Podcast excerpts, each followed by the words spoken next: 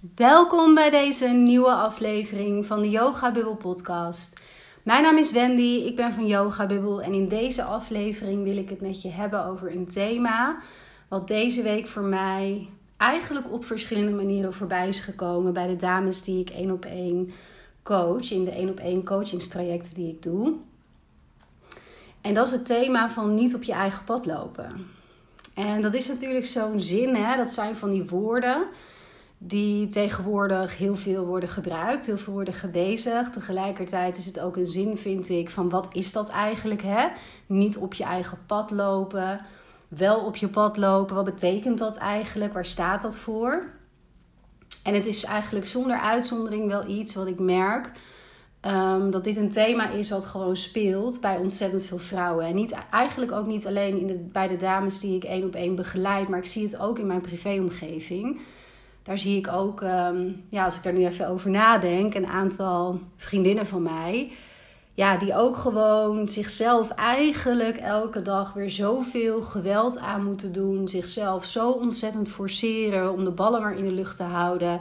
En maar het pad te kunnen blijven lopen wat ze ooit een keer hebben gekozen. En waarvan ze dan het gevoel hebben dat dat in beton gegoten is.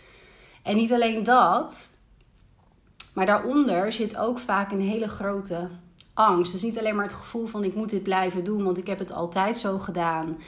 En ik heb ooit dit pad zo gekozen, hè? deze baan, dit gezinsleven, überhaupt dit leven in, in grotere zin, zeg maar. Um, maar daarnaast zit er ook heel vaak een grote dosis angst bij van ja, als dit het niet is, wat dan wel? En dan hoor ik bijvoorbeeld met name één vriendin die heel vaak ook dan kan zeggen: ja, het gras lijkt altijd groener bij de buren. En uh, een andere baan, dat lijkt altijd mooier. Er is in elke relatie wel eens iets. Uh, ik heb hier nu eenmaal voor gekozen, dus ik moet dit op deze manier zo volhouden. Ja, en dat zijn opmerkingen waarin ik, nou ja, als ik daar specifiek naar kijk, naar haar situatie, misschien dat je daar ook iets uit kunt halen voor jezelf. Maar daar kan ik in de basis niet zo heel erg veel mee. Ik probeer haar ook altijd daarin te spiegelen uh, van wat zeg je nu eigenlijk? Vind je daadwerkelijk dat je niet zelf elke dag opnieuw eigenlijk hè, opnieuw mag kiezen? En dan heb ik het niet over de grotere dingen. Als er kinderen bijvoorbeeld zijn, wat bij haar ook het geval is. En dat slokt een enorm deel van je tijd logischerwijs op. Um, waardoor je eigenlijk ook gewoon verder niet zo heel erg veel toekomt aan de carrière waar je misschien altijd van gedroomd hebt sorry. Uh, zoals bij haar het geval is. Of dat je dat misschien juist wel doet, hè? maar dat je daardoor ook gewoon altijd jezelf aan het voorbijrennen bent. Dan wil dat natuurlijk niet zeggen dat je in het hier en nu niet een andere keuze kunt maken. En natuurlijk is het zo dat die kinderen er nu eenmaal zijn. Daar heb je ook volledig voor gekozen. Daar heb je ook de volledige verantwoordelijkheid voor te nemen. En natuurlijk is dat zo. Maar daarnaast zijn er natuurlijk wel andere keuzes die je kunt maken en die je ook mag maken, die je zelf ook toe mag staan. En ja, dat is heel erg spannend. Van de week had ik het dus met deze vriendin waar ik het nu net over heb, had ik het ook hierover. En zei ik ook tegen haar van nieuwe keuzes maken voor iets kiezen wat je gewoon nog nooit hebt gedaan op die manier. Dat is per definitie gewoon, sorry voor het woord, maar fucking spannend. Dat is het gewoon. Dat is niet alleen voor jou zo, zei ik tegen haar, maar dat is voor iedereen zo. Dat voelt alsof dat je in een enorm ijsbad springt en dat je met je grote teen er een beetje zo invoelt en denkt van nou, ik doe toch maar weer even tien stappen achteruit. Maar de kracht van daar toch inspringen en toch omdat je ergens voelt ik wil het anders en ik ga vandaag maar gewoon beginnen met in dit ijsbad even uh, tien seconden met mijn hele been zitten, om dat even als metafoor te gebruiken. Ja, die kracht die is immens. Want je gaat daar zo door groeien. Je gaat door te doen, daar geloof ik zelf enorm in. En daar is mijn leven ook, vind ik, heel erg een voorbeeld van. Door gewoon te doen, door de eerste kleine stap die je maar wel kunt bedenken te gaan zetten. door bijvoorbeeld iets te gaan doen wat je energie geeft. Door niet meer zoveel te investeren in een vriendschap die je leegzuigt.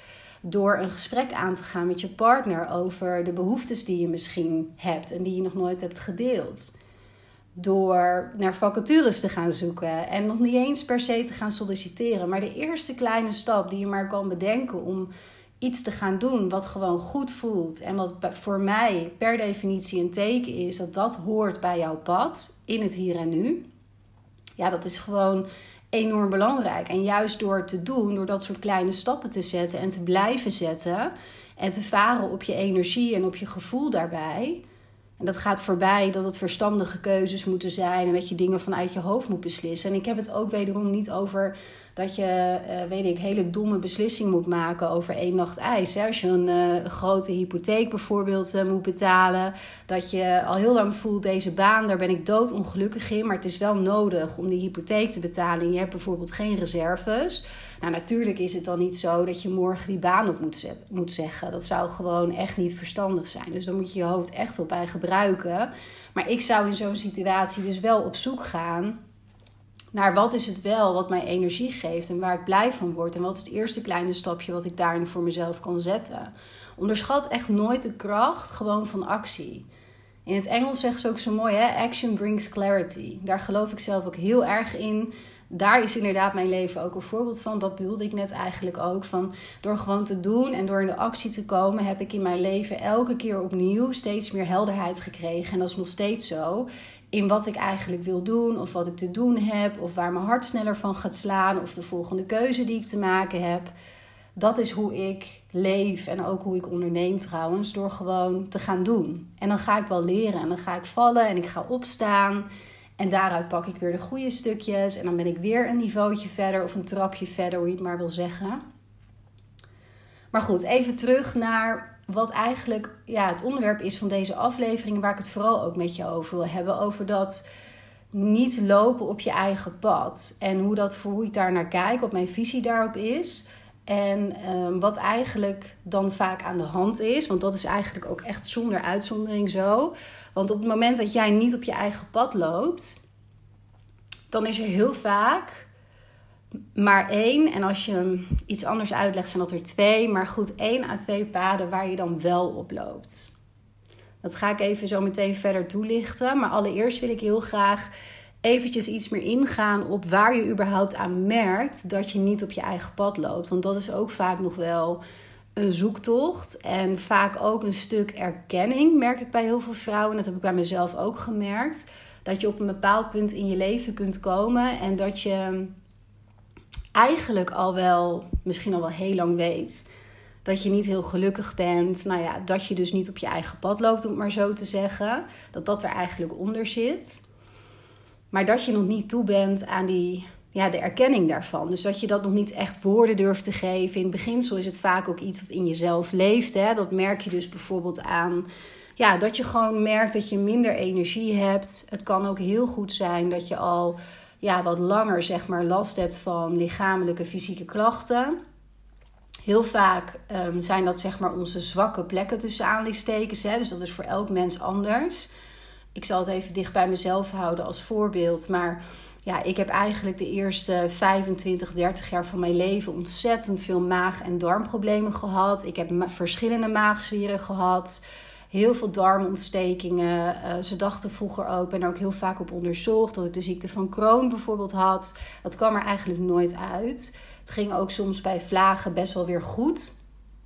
Maar altijd was daar weer die zwakke plek tussen aanleidingstekens. Ondertussen zeg ik tussen aanleidingstekens, omdat voor mij uh, een zwakke plek fysiek juist een enorm krachtige plek is. Het is vaak de plek waar jij als eerste Um, waar als eerste als het ware de gaten in worden geschoten. Hè? En waar je als eerste, waar het gaat piepen en kraken. En wat we heel vaak oppervlakkig super irritant en frustrerend vinden. Van oh, daar is die mager. Oh, daar is die rug weer. Oh, daar is die migraine weer. Maar mijn visie is heel erg, omdat ik heel erg holistisch kijk naar een mens, zeg maar, dat dat ook vaak een uiting is van een ander probleem, van iets anders wat daaronder zit. En vaak die zwakke plekken die elk mens heeft, en denk daar voor jezelf maar eens over na wat dat voor jou zou zijn, hè? wat bij jou als eerste begint te piepen en te kraken fysiek als je niet lekker in je vel zit. Dat is heel vaak een ontzettend belangrijk signaal dat jij niet goed voor jezelf zorgt, dat je niet de juiste keuzes aan het maken bent. En, en dat is wel ook echt mijn visie, um, het lichamelijke hobbelt in mijn perspectief altijd achter alles aan. En dat betekent dat het heel vaak een soort van het sluitstuk is in allerlei dingen die er al onder spelen op mentaal, emotioneel, zelfs spiritueel niveau in mijn beleving. Waar je gewoon onvoldoende zorg voor jezelf hebt gehad, maar door hebt gedenderd. En uiteindelijk heeft jouw hele systeem, jouw hele zijn, heeft geen andere optie meer dan lichamelijk klachten te gaan produceren. Dat is hoe ik daar naar kijk. Um, en natuurlijk, hè, we kunnen allemaal een keer ziek worden of echt ziek of griep. En dat ligt allemaal een stuk genuanceerder. Maar als je echt hebt over die zwakke plekken, dus die, ja, dat wat als eerste begint te piepen en te kraken, nogmaals, fysiek bij jou, dat is gewoon een heel belangrijke, um, hoe zeg ik dat, aanwijzing voor jezelf waar je scherp op mag zijn. Van als je dat bij jezelf merkt, dat je even een stap achteruit gaat doen en gaat kijken: oké, de afgelopen weken, de afgelopen maanden, misschien zelfs jaren. Waarin heb ik voor mezelf niet goede keuzes gemaakt? Waarin heb ik te veel over mijn grenzen laten gaan? Waarin ehm, heb ik mijn eigen behoeftes niet gedeeld of daar zelf niet naar gehandeld? Wat het ook maar exact is. Probeer voor jezelf daar een bepaalde reflectie op te hebben. Dus hier merk je onder andere aan, wat mij betreft, hè, fysieke zwakke plekken, dat dat heel erg begint op te spelen. Ook bijvoorbeeld een laag immuunsysteem. Hè. Ehm, tot de dag van vandaag is er nog steeds relatief weinig bekend. Uh, er is heel veel bekend over het immuunsysteem natuurlijk. Maar er zijn ook nog heel veel stukken in ons immuunsysteem. Uh, waar de artsen geen antwoord op hebben. Hè? Van, eh, als het gaat over niet tastbare dingen die een enorme invloed kunnen hebben op de kracht of de zwakte van ons immuunsysteem. Dus als je het hebt over stress, daar wordt gelukkig steeds meer over bekend. in welke vorm en in welke hoedanigheid dan ook. Maar dat schijnt echt de allergrootste afbreker te zijn van je immuunsysteem. Dus ook daarin, hè, let op, ben je vaak ziek, heb je vaak verkoudheidjes. Als ik het heb over die vriendin waar ik het net over had, die heeft echt doorlopend al jaren, soms is een paar weken dat ze wel goed in haar vel zit fysiek, maar dan is ze weer verkouden. Of ze heeft weer keelpijn. Of ze is weken achter elkaar ontzettend moe. Ze blijft ook maar bloed prikken en onderzoeken doen. En er komt nooit wat uit. Nou, in mijn beleving wil jouw zijn, jouw ziel, welke naam je het geeft, maar die wil je dan iets vertellen. En dat is iets anders dan op fysiek niveau. Het is gewoon een soort van handrem waaraan wordt getrokken. Dus wees voor jezelf daar heel bewust van, bewust op. Ehm, waar je verder heel erg aan kunt merken dat je niet op je eigen pad loopt, dat is dat jouw ik ga het zo even wat meer toelichten, maar dat jouw uh, innerlijk kind als het ware heel erg aan het stuur staat. Dat jij heel erg vaak primair reageert op moeilijke situaties. Dat je heel erg triggerbaar bent. En op het moment dat je getriggerd wordt, dat je ook meteen heel erg uit je strot als het ware. Um, ja, gaat schreeuwen, boos wordt. Maar het hoeft niet eens dat per se, maar dat je gewoon extreem geraakt kunt worden door bepaalde opmerkingen van mensen, door bepaald gedrag. Dat je dingen ook heel persoonlijk neemt snel. Dat zijn vaak tekenen dat je je innerlijke kind een beetje aan het roer van je leven nog steeds hebt staan. En dat je daar bepaalde thema's hebt die je gewoon mag los gaan laten en vooral aan mag gaan kijken. En dat je nog een bepaalde slag te maken hebt in je volwassen energie als het ware. Hè? Dus dat je emotioneel nog wat meer volwassen mag worden of überhaupt volwassen mag worden. Ik heb het niet over, wat wat mij betreft heel normaal, heel logisch, heel gezond is, dat je nou ja, op bepaalde momenten gewoon nog steeds heel erg geraakt kunt worden door dingen die in je verleden misschien gebeurd zijn. Of dat als je in het hier en nu bijvoorbeeld ehm, nou, kritiek krijgt of zo van je collega, van je werkgever. Ehm, en dat wordt een beetje op een lompe, botte manier gedaan. Dat je dat nog steeds kan raken. Dat is sowieso logisch. Maar misschien raakt het je nog meer omdat je bijvoorbeeld een hele dominante ouder hebt gekend. En je dat onbewust daar ook aan linkt. Dus dan wordt de reactie in het hier en nu, die wordt wat groter dan dat die eigenlijk zou hoeven zijn vanuit het hier en nu. Maar dat komt omdat daaronder gewoon vaak nog een bak aan ervaringen zit die daar voor jouw gevoel ook aan linken, zeg maar. Op emotioneel niveau um, linken we dat dan aan elkaar dat is denk ik heel gezond. En je daar bewust van zijn en dan weer beseffen: oh ja, dat heeft niks te maken met het hier en nu. Ik kan dit gewoon in het verleden laten en ik ga verder met mijn dag, met mijn leven. Ehm, maar op het moment dat jij merkt dat jij heel erg in dit soort situaties blijft hangen en dat het je heel erg vaak overkomt, dat je heel sterk getriggerd wordt en heftig primair dus reageert dan is dat dus heel vaak een teken dat je, nou, dat je daarin nog wat stukken aan te kijken hebt, nogmaals. En in mijn beleving heeft dat ook alles te maken met niet op je eigen pad lopen. Omdat dat voor mij een signaal is ehm, dat je niet met je voetjes in het ja, hier en nu geplant staat. En niet vanuit de volwassen versie die je nu bent van jezelf je keuzes maakt. Maar dat je nog heel erg onder water wordt gestuurd, wordt geleid. Ehm, door allerlei patronen, door beperkende overtuigingen, door allerlei dingen die er in jou zijn geprogrammeerd, als het ware. En ja, dat is voor mij gewoon heel vaak een teken, een signaal dat iemand ehm, nou, op een ander pad loopt, laat ik het zo zeggen. Dus dat is ook wel iets wat ik je mee kan geven, waar je misschien uh, voor jezelf, bij jezelf, eens even wat reflectie op zou kunnen doen, hoe dat voor jezelf is. Hoef je natuurlijk met niemand te delen, maar doe het gewoon puur voor jezelf.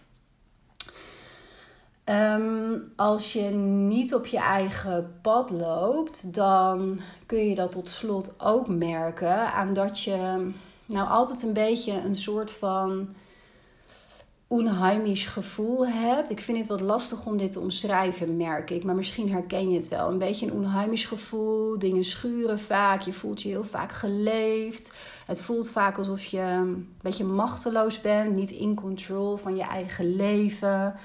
Ehm, het uitzicht ook in de praktijk dan vervolgens vaak hè, dit, dit stuk in dat je bijvoorbeeld heel erg veel oude patronen hebt die je de hele tijd maar weer repeteert. Dus dat gaat bijvoorbeeld over een stukje pleasen, jezelf wegcijferen, bewijsdrang, uh, conflictvermijdend zijn. Um, nou, dat soort patronen, zeg maar, die er vaak van jongs af aan onbewust al zijn ingesleten. Dat, ja, dat je dat in het hier en nu nog steeds heel erg inzet dat is ook vaak wel, niet altijd, maar dat is vaak wel iets uh, om voor jezelf kritisch op te zijn. Dat als je merkt dat je dat heel erg voldoet. Ik heb het wederom niet over af en toe. En dat iedereen, uh, wat mij betreft, uh, hoe ver je ook bent met je persoonlijke groei, dat je altijd wel weer een beetje terug kunt vallen in een oud patroon. Maar dan gaat het erom dat je dat opmerkt. Dat je je daar bewust van bent. En vervolgens dus in het hier en nu weer een andere keuze kunt maken. En ervan leert.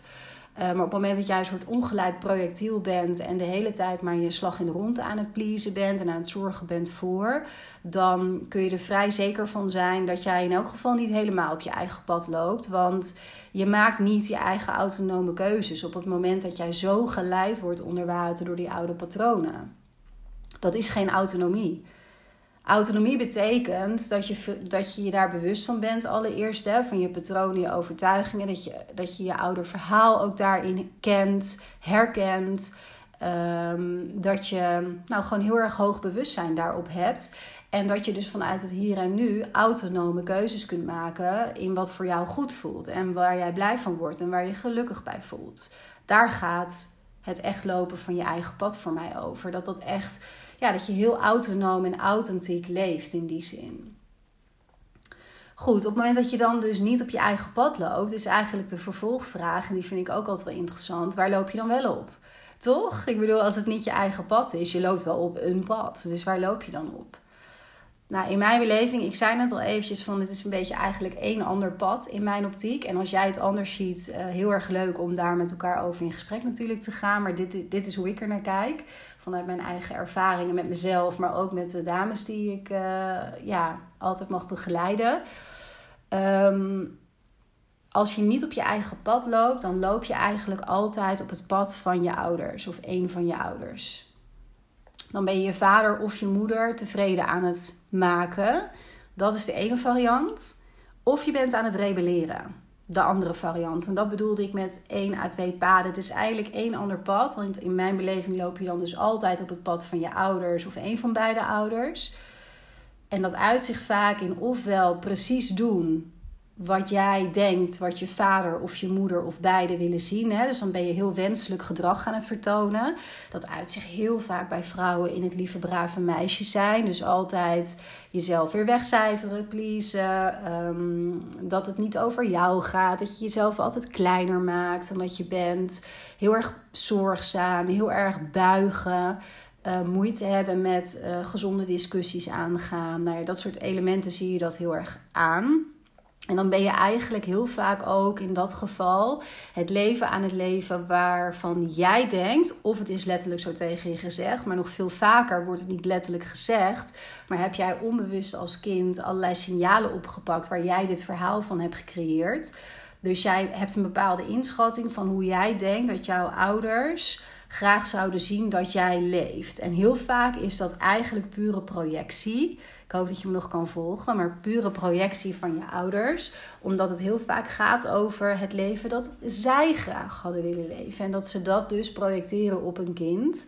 En dat doen ze niet expres. Hè? Dit is niet goed of fout, dat bedoel ik helemaal niet. Iedereen doet wat hij kan, denk ik. Hè? En uh, natuurlijk het gros van de ouders die doet ze stinkende best om, om zijn of haar kind het allerbeste mee te geven. En gewoon een opvoeding te geven waar ze natuurlijk helemaal achter staan. Maar dat is niet altijd wat jij nodig hebt. En elke ouder, jij ook als je kinderen hebt, heeft ook stukken in zich. Ehm, ja, waarmee je dus kunt projecteren op je kinderen. Of waarmee je kinderen jou juist kunnen spiegelen. Waardoor jij weer schrikt en er overheen gaat. Dat is heel logisch en heel menselijk ook. Dus je ziet dan heel vaak dat iemand op een pad gaat lopen wat van de ouders is of een van beide. En dat dat heel vaak een pad is dus wat die ouder zelf had willen bewandelen. Dus het, het meest praktische en makkelijke voorbeeld denk ik is dat een kind kan bijvoorbeeld supergoed leren. Uh, gaat naar het VWO, gaat daarna naar de universiteit. Uh, en heeft een, heeft een baan, weet ik wat, in de consultancy, verzin wat, in de advocatuur, uh, in de geneeskunde. Iets wat we maatschappelijk, hè, want ja, daar kan ik wel een keer andere podcasts over opnemen, hoe ik daar naar kijk. Maar maatschappelijk worden dit soort uh, beroepen en beroepstakken, vakgebieden natuurlijk al, staan die hoog aangeschreven. En wordt daar, hangt daar een bepaald imago aan en een bepaalde ja, hoe zullen we het noemen? Mm, nou ja, een bepaald imago. Ik denk dat je begrijpt wat ik uh, bedoel. En uh, sommige ouders, zeker uh, als je ergens in 30, 40 bent en als je ouder bent sowieso, um, hebben nooit dit soort kansen gehad. Want um, zij komen nog uit een generatie dat ze gewoon moesten werken en geld moest worden verdiend. En nou, die kansen waren gewoon, lagen allemaal nog heel anders dan dat ja, mijn generatie bijvoorbeeld dat heeft ge gehad dan kan het voorkomen dat een ouder, omdat ze zelf die boot hebben gemist, omdat ze die kansen gewoon niet kregen, dat heel erg gaat pushen. Van je kunt goed leren, dus ga maar naar de universiteit, ga maar, die, ga maar arts worden, word maar advocaat. Ja, en voor je het weet ben je zelf 20 jaar verder ben je, uh, verdien je bakken met geld, heb je een groot uh, huis, weet ik veel, allemaal materieel verzameld om je heen. En denk je op een dag van wat, wat, wat doe ik er eigenlijk? Waarom heb ik deze keuzes gemaakt? En ben je onbewust eigenlijk het pad gaan lopen van je ouder in dit geval. En heb je daar uiteraard zelf ook vaak plezier aan beleefd. Maar je kunt wel vaak, en dat gebeurt vaak op het moment dat er iets heftigs gebeurt. Hè? Een sterfgeval, ziekte, uh, ontslag, een relatie die, uh, die stuk loopt. Dat soort dingen. Grootste dingen in je leven. Echte life events zoals ze dat noemen dan word je vaak stilgezet. En dat zijn ook vaak de momenten dat je gaat nadenken en gaat reflecteren bij jezelf. Van wat ben ik eigenlijk aan het doen? Wat voor leven heb ik eigenlijk gecreëerd? En dan kun je ogenschijnlijk in de blink of an eye kun je in één keer denken: ik wil dit helemaal niet. Dit is helemaal niet mijn pad. En jezelf op dat punt toestaan dat je gewoon stap voor stap anders mag kiezen. Want dat betekent niet dat je morgen geen arts meer bent, zoals in dit voorbeeld. Maar wel dat je morgen een keuze kunt maken voor iets waar je wel blij van wordt. Ga een cursus doen, schilderen, weet ik veel, als dat is wat je leuk vindt. Um, ga meer bewegen. Uh, want dat is ook sowieso heel goed. Hè? Als je fysiek beweegt, uh, dat is ook echt iets wat, ik heel veel inzet. Dan wordt er meer in beweging gezet. Ga zoek een goede coach. Uh, ga in gesprek met een goede vriendin. Um, misschien vind je het lekker om meer tijd te gaan besteden in de keuken. Nou ja, ik noem maar wat kleine voorbeelden. Maar je kan ook in dat stuk je hele kleine stappen gaan zetten. Elke dag opnieuw. Om beter in je vel te komen zitten. En van daaruit ga je ook de grotere keuzes uiteindelijk kunnen maken. Nou, ik wil ook nog even de andere kant van dat, eigenlijk datzelfde pad toelichten. De rebellie, hè, wat ik net zei. Rebellie, rebellie, ik weet niet precies hoe ik het uitspreek. Het rebellerende. Want wat je ook wel eens ziet gebeuren, um, en wat ik ook wel eens hoor, dat is dat iemand niet op zijn eigen pad loopt. Inderdaad, ook op het pad van ouders of een van beide ouders is gaan lopen. Maar wel is, dat is gaan doen um, in een rebellerende vorm. Dus juist door zich heel erg af te zetten van wat ouders willen. Dus die gaan juist. Um, nou, die zijn over het algemeen, dat hoeft niet, maar die kunnen ook heel zelfdestructief gedrag gaan vertonen. Hè? Dus bijvoorbeeld heel veel drugs gaan gebruiken, heel veel alcohol gebruiken, heel erg extreem puberen. Maar het kan ook in een mildere vorm. Dat je zelf bijvoorbeeld eigenlijk ook wel graag die, die geneeskunde had willen studeren. En maar dat je weet dat je ouders dat graag voor je hadden gezien. En daardoor ga je heel bewust helemaal geen opleiding doen. En ga je vakken vullen bij de Albert Heijn ik maak hem even extreem. Maar dat doe je niet omdat je eigenlijk wil vakken vullen bij de Albert Heijn. Maar je doet dat onbewust omdat je wil afzetten tegen de druk die je dus bent gaan voelen vanuit je ouders. Of ze dat nou letterlijk tegen je zeggen of niet. Hè? Want dat doet er helemaal niet toe. Een kind is heel gevoelig en pakt ook heel veel dingen op die niet letterlijk worden gezegd. En vertaalt dat omdat hij er heel vaak, een kind kan daar natuurlijk nog geen woorden aan geven en kan niet zo'n gesprek met zijn ouders aangaan op die manier. Dus onbewust wordt er op die manier heel veel in jou geplant aan wat wenselijk gedrag is, wat niet, wat je hoort te doen, hoe je hoort te leven, hoe je hoort te gedragen, et cetera. Dus je ziet ook nog wel regelmatig dat als mensen niet op hun eigen pad lopen, maar het is niet zo dat ze uh, onbewust een pad zijn gaan lopen wat hun ouders voor hen willen, dan wel het pad wat hun ouders zelf hadden willen lopen, maar wat ze niet hebben gedaan, dat je dan ziet als een soort van tegenbeweging, dat ze juist heel erg gaan rebelleren. Dus dat zou misschien ook nog iets voor je kunnen zijn om daar eens naar te kijken bij jezelf of in je omgeving uh, of je dat kunt herkennen. Nou, voor mij is gewoon het allerbelangrijkste als jij merkt dat je niet op je eigen pad loopt. Ja, dat je je herkent in bijvoorbeeld die lichamelijke klachten die maar niet verdwijnen, waar helemaal geen fysieke oorzaak voor is. Als je al langere tijd merkt dat je gewoon niet lekker in je vel zit, heel erg primair ook reageert op situaties, makkelijk te triggeren bent. Ehm, misschien ook nog niet al te veel inzicht hebt hè, in wat jouw overtuigingen zijn en hoe jij denkt, in wat je echt gelooft ook over jezelf. Dat oude verhaal, zeg maar, wat iedereen heeft op zijn eigen manier. Um, ja, dan, dan zou ik je echt aanraden om het klein te maken. Dus sowieso slim denk ik om hierover te gaan praten. Sorry, dat kan zijn met, met een goede vriendin die jou echt ziet, die jou begrijpt. Misschien met je partner als dat uh, voor jou goed voelt. Het kan ook zijn met een therapeut of met een coach. Je kan ook beginnen door gewoon koop een mooi notitieboekje voor jezelf en ga beginnen met dingen op te schrijven. Want woorden geven ook vaak steeds meer helderheid aan wat jij voelt. Ehm, en probeer het niet te groot te maken, nogmaals. Dus maak het klein. Kijk eens voor jezelf wat je vandaag voor jezelf kunt doen, wat je een goed gevoel geeft, wat je energie geeft. Probeer voor komende week wat ruimte in je agenda te pakken. Zet kruisen in je agenda. Gewoon tijd voor jezelf om in te vullen in het moment. In waar je op dat moment zin in hebt.